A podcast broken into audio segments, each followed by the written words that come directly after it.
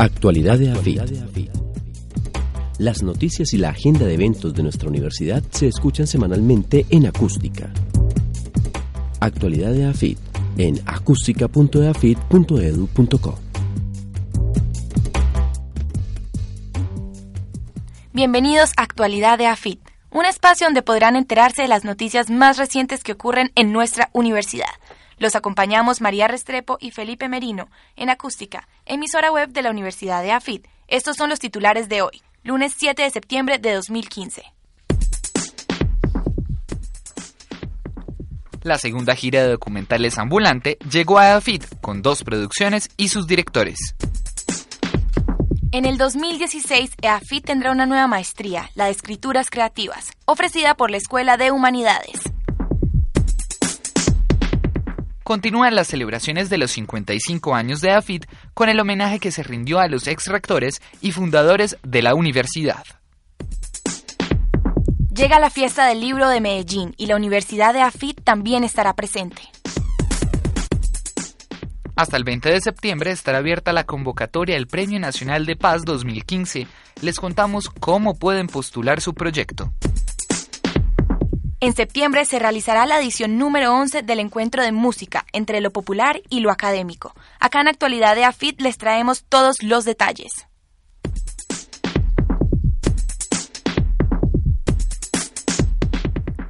La segunda gira de documentales Ambulante llegó a EAFIT con dos producciones y sus directores. Se trató de los documentales El pájaro carpintero ruso del estadounidense Chad Gracia y Ai Weiwei, el caso fingido del danés Andreas Johnsen. Los estudiantes y profesores de EAFIT tuvieron la oportunidad de acercarse a producciones que compiten a nivel internacional y pudieron hablar con sus realizadores durante la presentación de dos documentales que hacen parte de la gira de Ambulante. La gira Ambulante empezó hace cerca de diez años por iniciativa de los actores mexicanos Gael García y Diego Luna, con la intención de fortalecer la industria del documental en Latinoamérica. Empezó en México, pero debido a la fuerza que tomó, muchos países se unieron al proyecto. En Colombia comenzó hace dos años y en dos mil quince llegó a Medellín. En Actualidad de EAFIT hablamos con el director Andreas Johnsen sobre lo que significa esta gira de documentales. I love Ambulante. I mean, it's it's amazing, and I love the fact that it's in different cities around Colombia, and there's so much interaction with the audience. You know, after each screening, we have, of course, uh, debate, Q and A, and sometimes we have uh, panel discussions with different directors. So I, I meet different directors. I, I meet students at universities, like here at EAFIT, and I, I also meet. Uh, The fantastic staff of Ambulante, who has just been taking so good care of all of us. Al director danés de Ai Weiwei, el caso fingido, le encanta Ambulante. Le gusta el hecho de que se realice en tantas ciudades de Colombia y que haya tanta interacción con el público, ya que después de las proyecciones hay paneles con preguntas a los directores, debates y discusiones. Algo que le parece interesante es conocer a otros directores, hablar con estudiantes y conocer todo lo que ocurre con la gira. Con la presentación de los documentales, el pregrado en Comunicación Social busca impulsar la creación audiovisual, especialmente lo relacionado con la producción en la web. Y gracias a las conversaciones con los directores, los estudiantes interesados en dedicarse a este campo pueden conocer lo que se necesita para lanzarse a la producción de documentales. Sobre esto habló Andreas Johnsen para Actualidad de EAFIT. You need to be curious. That's the first thing you need. You need because it doesn't matter if somebody's paying you a lot of money, you, that that doesn't necessarily make you make a good film. You need to want to do it yourself. And all the films I've made, it's because I really wanted to do it. So no no matter if uh, if it would cost, you know, I have to have another job, you know, I, I would still do it now. Luckily, I can make a living from making my documentaries, but it's it's really that's the the drive for me is my own curiosity, and I think that's the most important. You, you need to really want to do this. Con la premisa de que solo se necesita ser curioso y querer hacerlo, Andreas Joseph cuenta que no importa lo que valga. Si de verdad se quiere hacer un producto de este tipo, hay que seguir trabajando y sacarlo adelante. Eso es lo que siempre ha hecho este director danés que estuvo hablando con los estudiantes de EAFIT. Así, este tipo de espacios como la gira ambulante se convierten en una oportunidad única para escuchar de primera mano los directores y conocer su forma de trabajar, sus intereses y la manera en que se acercan a las historias. En el dos mil dieciséis, EAFIT tendrá una nueva maestría, la de Escrituras Creativas, ofrecida por la Escuela de Humanidades. Sara Ruiz, de la revista Bitácora, habló con el profesor Juan Camilo Suárez, coordinador de esta nueva maestría, para conocer un poco de qué se trata. Ese designador o el nombre que utilizamos para la maestría obedece a una iniciativa puntual y a una, digamos, tradición también ya con una, con una historia clara, y es que el plural de las dos expresiones eh, trata de recoger un asunto que no es exclusivamente literario, como muchas personas podrían pensar. Las escrituras hoy, en ese, en ese mismo sentido, pues se desarrollan en géneros diversos y en ocasiones en sentidos que involucran varios géneros al tiempo. El periodismo literario es un ejemplo de ello, pero también eh, realizaciones que están en la frontera entre poesía y cuento, eh, novela y poesía también. En fin, hay registros que ya no se ajustan exclusivamente a las categorías clásicas de cuento, novela, poesía, ensayo, ¿cierto? Eh, creemos en prácticas de escrituras que abordarían un panorama que está entre la ficción, pero también en otras realizaciones escritas de no ficción. De allí pues el plural de, de escrituras. Y los fenómenos de creación pues tienen que ver también con una tradición mmm, de la que bebemos, y es la de las artes en general. Los procesos de consolidación de procesos, eh, ver la, la creación como un proyecto que se puede alimentar de herramientas, eh, conocimientos que cualifiquen una iniciativa y un talento que en este caso estaría estrechamente relacionado con la escritura, ¿cierto?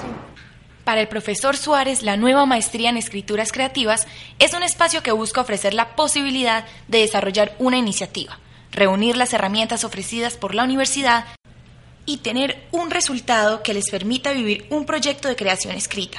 Sobre el perfil de estudiante habló también con Sara Ruiz para la revista Bitácora.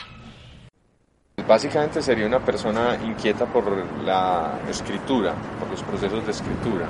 Alguien que sienta que quiere reforzar esa competencia, alimentándola con conocimientos y estrategias que le permitan potenciar un proyecto de creación. Entonces, al ingreso, eh, nosotros esperamos del aspirante una, un escrito en el que nos dé cuenta de su trayectoria, de su recorrido, y además un proyecto en el que quiera trabajar durante los tres semestres que dura la maestría. Uh-huh. Ese proyecto puede tener alguna de las características genéricas que te mencioné o una afiliación específica. Y pues el desarrollo de su proyecto durante los tres semestres... Eh, se buscaría que reforzarlo o buscaríamos reforzarlo, alimentarlo de estrategias que permitan que ese proceso de escritura se consolide. Por su parte, Efren Giraldo, jefe del Departamento de Humanidades de EAFIT, explica que al hacerle una propuesta de este tipo a la ciudad, nosotros pensamos que el trabajo de creación no se da de repente, la creación es algo que se desarrolla, es perfeccionable y es un producto, muchas veces, de la interacción entre la escritura y la lectura. Este programa ofrecerá sus cursos de manera presencial, los martes y jueves de cinco a nueve de la noche, y contará con actividades complementarias como conferencias y lanzamientos de recitales. Los estudiantes podrán encontrar en la maestría, además de un proceso de fundamentación académico, un trabajo de tutoría personalizada con escritores y profesores que tienen experiencia en la creación, en la edición y en general en todo lo relacionado con el campo literario.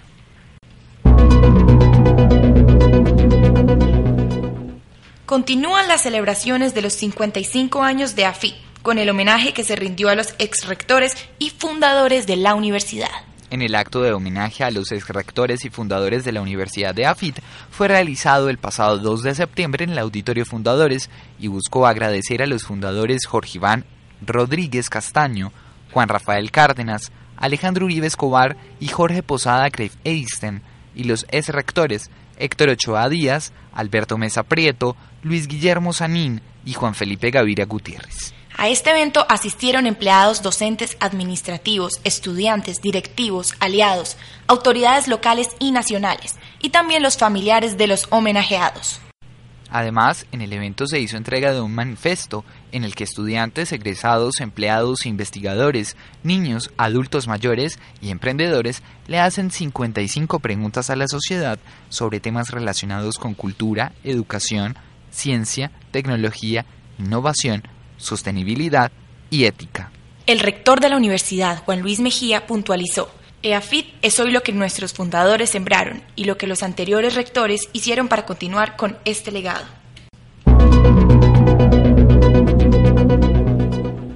Llega la Fiesta del Libro y la Cultura de Medellín y la Universidad de EAFIT también estará presente. Del once al veinte de septiembre con el lema Leer la Vida se realizará en este evento anual que cuenta con diferentes espacios para todo tipo de públicos de la ciudad. Cada año en la Universidad de EAFIT participa en la Fiesta del Libro de Medellín a través de distintas actividades que van desde la presentación de libros hasta talleres como los ofrecidos por la Universidad de los Niños, que buscan dar respuesta a preguntas que nos hacemos sobre distintos aspectos de la vida. En Actualidad de EAFIT hablamos con Manuel Castrillón, comunicador social de la Universidad de los Niños EAFIT, para conocer cómo serán estos talleres este año. Este año la Universidad de los Niños, como ha sido habitual, desde hace cuatro años eh, vamos a compartir talleres, tres talleres en el Jardín Lectura Viva, que hace parte de la Fiesta del Libro y la Cultura. Eh, la Fiesta del Libro y la Cultura se desarrollará en la zona norte de Medellín y vamos a estar específicamente en el Jardín Botánico con tres talleres. Estos talleres son ¿Cómo surge la vida?, ¿Hay vida que no vemos?, y ¿Qué nos pasa mientras dormimos? Este año, la carpa de la Universidad de los Niños, ubicada en el Jardín Lectura Viva, espera la participación de aproximadamente mil quinientos niños y jóvenes y cincuenta y cinco instituciones educativas de la ciudad para acercarse a la vida, tema central del evento. Manuel Castrillón nos contó en qué consisten estas actividades. Sobre el origen de la vida, la, el taller que responde a la pregunta ¿cómo surge la vida? Eh, vamos a descubrir un poco sobre el tema de microorganismos, eh, los animales, las diferencias con los seres humanos, eh, las células, los metabolismos, los movimientos diferentes y los entornos. Eh, la forma en que se reproducen los organismos, cómo crecen y mueren y dan origen a otros, otros seres.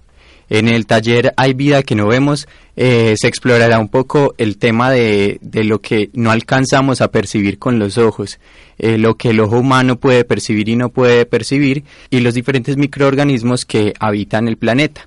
Entonces se trata un poco de mirar la relación y las funciones distintas que tienen los microorganismos eh, en el planeta. Y el otro tema, el otro taller, que es ¿Qué nos pasa mientras dormimos? Vamos a conocer un poco qué sucede, por qué no podemos recordar nuestros sueños, qué sucede eh, cuando el cerebro deja de funcionar cuando estamos dormidos, si el cerebro deja de funcionar o no, qué sucede en el cuerpo de las personas que son sonámbulas, eh, o preguntas como por qué algunas personas duermen con los ojos abiertos. Eh, un poco explorar cómo es la vida y qué sucede en nuestro cuerpo cuando estamos en un estado de reposo. Estos talleres que ofrecerá la Universidad de los Niños en la Fiesta del Libro estarán dirigidos a jóvenes entre los siete y diecisiete años, aunque se trata de una invitación abierta a todos los interesados, familias y docentes e instituciones educativas que puedan inscribirse de forma gratuita en doble u doble u doble u punto e a f i t punto e d u punto c o barra ninos. Hasta el veinte de septiembre estará abierta la convocatoria al Premio Nacional de Paz dos mil quince. Les contamos cómo pueden postular su proyecto. Este premio se viene entregando desde el año mil novecientos noventa y nueve y busca promover iniciativas de paz, solidaridad, desarrollo social y económico y convivencia pacífica entre los colombianos. Este año llega a su decimoséptima versión, resaltando la labor de personas, entidades o comunidades que con sus iniciativas han aportado a la construcción de paz de Colombia. Para conocer más sobre los detalles de la postulación al Premio Nacional de Paz, Actualidad de EAFIT habló con Juliana Vergara, secretaria ejecutiva. El premio eh, es una iniciativa que se crea para reconocer a comunidades, organizaciones sociales, orga, eh, empresas del sector privado, también el sector público, que de una manera democrática y participativa promueven en su quehacer diario condiciones para la construcción de la paz. Es decir, pueden ser organizaciones o iniciativas que se dediquen a la reconstrucción de la memoria, al apoyo a las víctimas del conflicto, pero también a la creación de mejores condiciones socioeconómicas en una comunidad, al deporte, al arte, a la cultura, a la comunicación, eh, iniciativas de participación ciudadana que en últimas estén aportando e, insisto, construyendo eh, condiciones de paz. El Premio Nacional de Paz es una invitación a reconocer el trabajo de personas, colectivos y organizaciones de todo tipo en pro de la paz en distintos ámbitos de la vida nacional. Así lo afirma Juliana Vergara. La invitación es a que todas aquellas personas que ya participan activamente en procesos de construcción de paz, insisto, desde el deporte, desde la cultura, desde la academia, desde lo comunitario, desde lo empresarial, se presenten al premio. Y si conocen una iniciativa y tal vez las personas vinculadas no están en capacidad de llenar el formulario, no saben bien cómo hacerlo, o simplemente porque quieren que esta iniciativa se reconozca, también la pueden presentar. Envíen los anexos que consideren pertinentes. Si tienen dudas, en el mismo correo premio de paz arroba gmail punto com las podemos resolver y les podemos colaborar. Para realizar las postulaciones, los interesados pueden ingresar hasta el próximo veinte de septiembre a doble u doble u doble u punto pescol punto org, donde encontrarán el formulario de inscripción y toda la información adicional sobre la convocatoria. El premio al ganador consta de un diploma de honor y setenta millones de pesos que se entregarán en noviembre de dos mil quince. El encuentro de música EAFIT se realizará entre el siete y el doce de septiembre en el auditorio Fundadores de la institución. El evento cumple ya once años y busca convocar a, y a disfrutar de la música en sus más profundos y variados ritmos. Para esta edición llamada Entre lo popular y lo académico, se mostrará cómo ambos géneros, a pesar de lo distantes que parecen a primera vista, pueden encontrar puntos en común y generar mezclas auditivas para el placer de todos. Para esto, se preparó una amplia agenda de conciertos, conversatorios y clases maestras. Fernando Gil Aranque, jefe del Departamento de Música, explica que el objetivo de este espacio es eliminar esas barreras o imaginarios colectivos que separan ambos mundos. Además, les adelantamos que en el concierto de clausura estará a cargo del cuarteto de cuerdas británico Ardith String, uno de los grupos más importantes del mundo en su género y que interpreta música académica del siglo veinte y veintiuno. Su presentación será el sábado doce de septiembre a las seis de la tarde en el Auditorio Fundadores y la entrada será gratuita. La universidad consolida año a año el encuentro de música como un punto de diálogo de diferentes temáticas musicales. Además de las noticias más recientes ocurridas en la universidad, en Actualidad de EAFIT les traemos la agenda para la semana del siete al once de septiembre. Agenda eafitense. El lunes siete de septiembre damos inicio a la semana con la presentación del evento Cineclub Universidad de EAFIT, cine británico en los últimos veinticinco años, Juegos, Trampas y Dos Armas Humeantes de mil novecientos noventa y ocho. Esta se realizará en el bloque treinta y ocho, Auditorio ciento tres, a las seis y treinta de la tarde. Entrada libre. Y a las siete y treinta inicia el concierto Fátima Miranda de España, en el Auditorio Fundadores. La entrada será libre pero con boleta. El martes ocho de septiembre se realizará a las diez de la mañana en el bloque treinta y ocho, Auditorio ciento tres, la decimocuarta edición del Congreso Internacional de Costos y la segunda edición del Congreso Colombiano de Costos y Gestión, en la que se presentarán las conferencias, la organización horizontal y la sinergia con la administración financiera, dos herramientas relevantes de la gestión estratégica de las empresas, a cargo de Giorgio Coronel de Argentina, y el MOEP, una luz de amarilla para mejor toma de decisiones en la empresa. Y a las cuatro de la tarde tendremos la conferencia Café de Ciudad, Biodiversidad, Ciudades Generadoras de Biodiversidad, con Carolina Sanina Acevedo, jefa de Biodiversidad del Parque Explora, Federico Botero Jaramillo, gerente Ecoral, y Carlos Delgado Vélez, consultor de Urbam. Este evento se realizará en el Ágora y tiene entrada libre. Y para finalizar, el martes a las siete y treinta de la noche tendremos en el Auditorio Fundadores la presentación de David Boldrin en el concierto del decimoprimer encuentro de música AFIT entre lo popular y lo académico. El miércoles nueve tendremos a las ocho de la mañana Construver de Colombia dos mil quince con el Foro Internacional y Expo Diseño y Construcción Sostenible en el Cubo de Colsubsidio en Bogotá. Y a las seis y treinta de la tarde continúa el ciclo Amar y Comprender la Ópera, Wojciech, en el teatro firmado Warner Herzog, en el bloque veintisiete Auditorio Fabricato, entrada libre.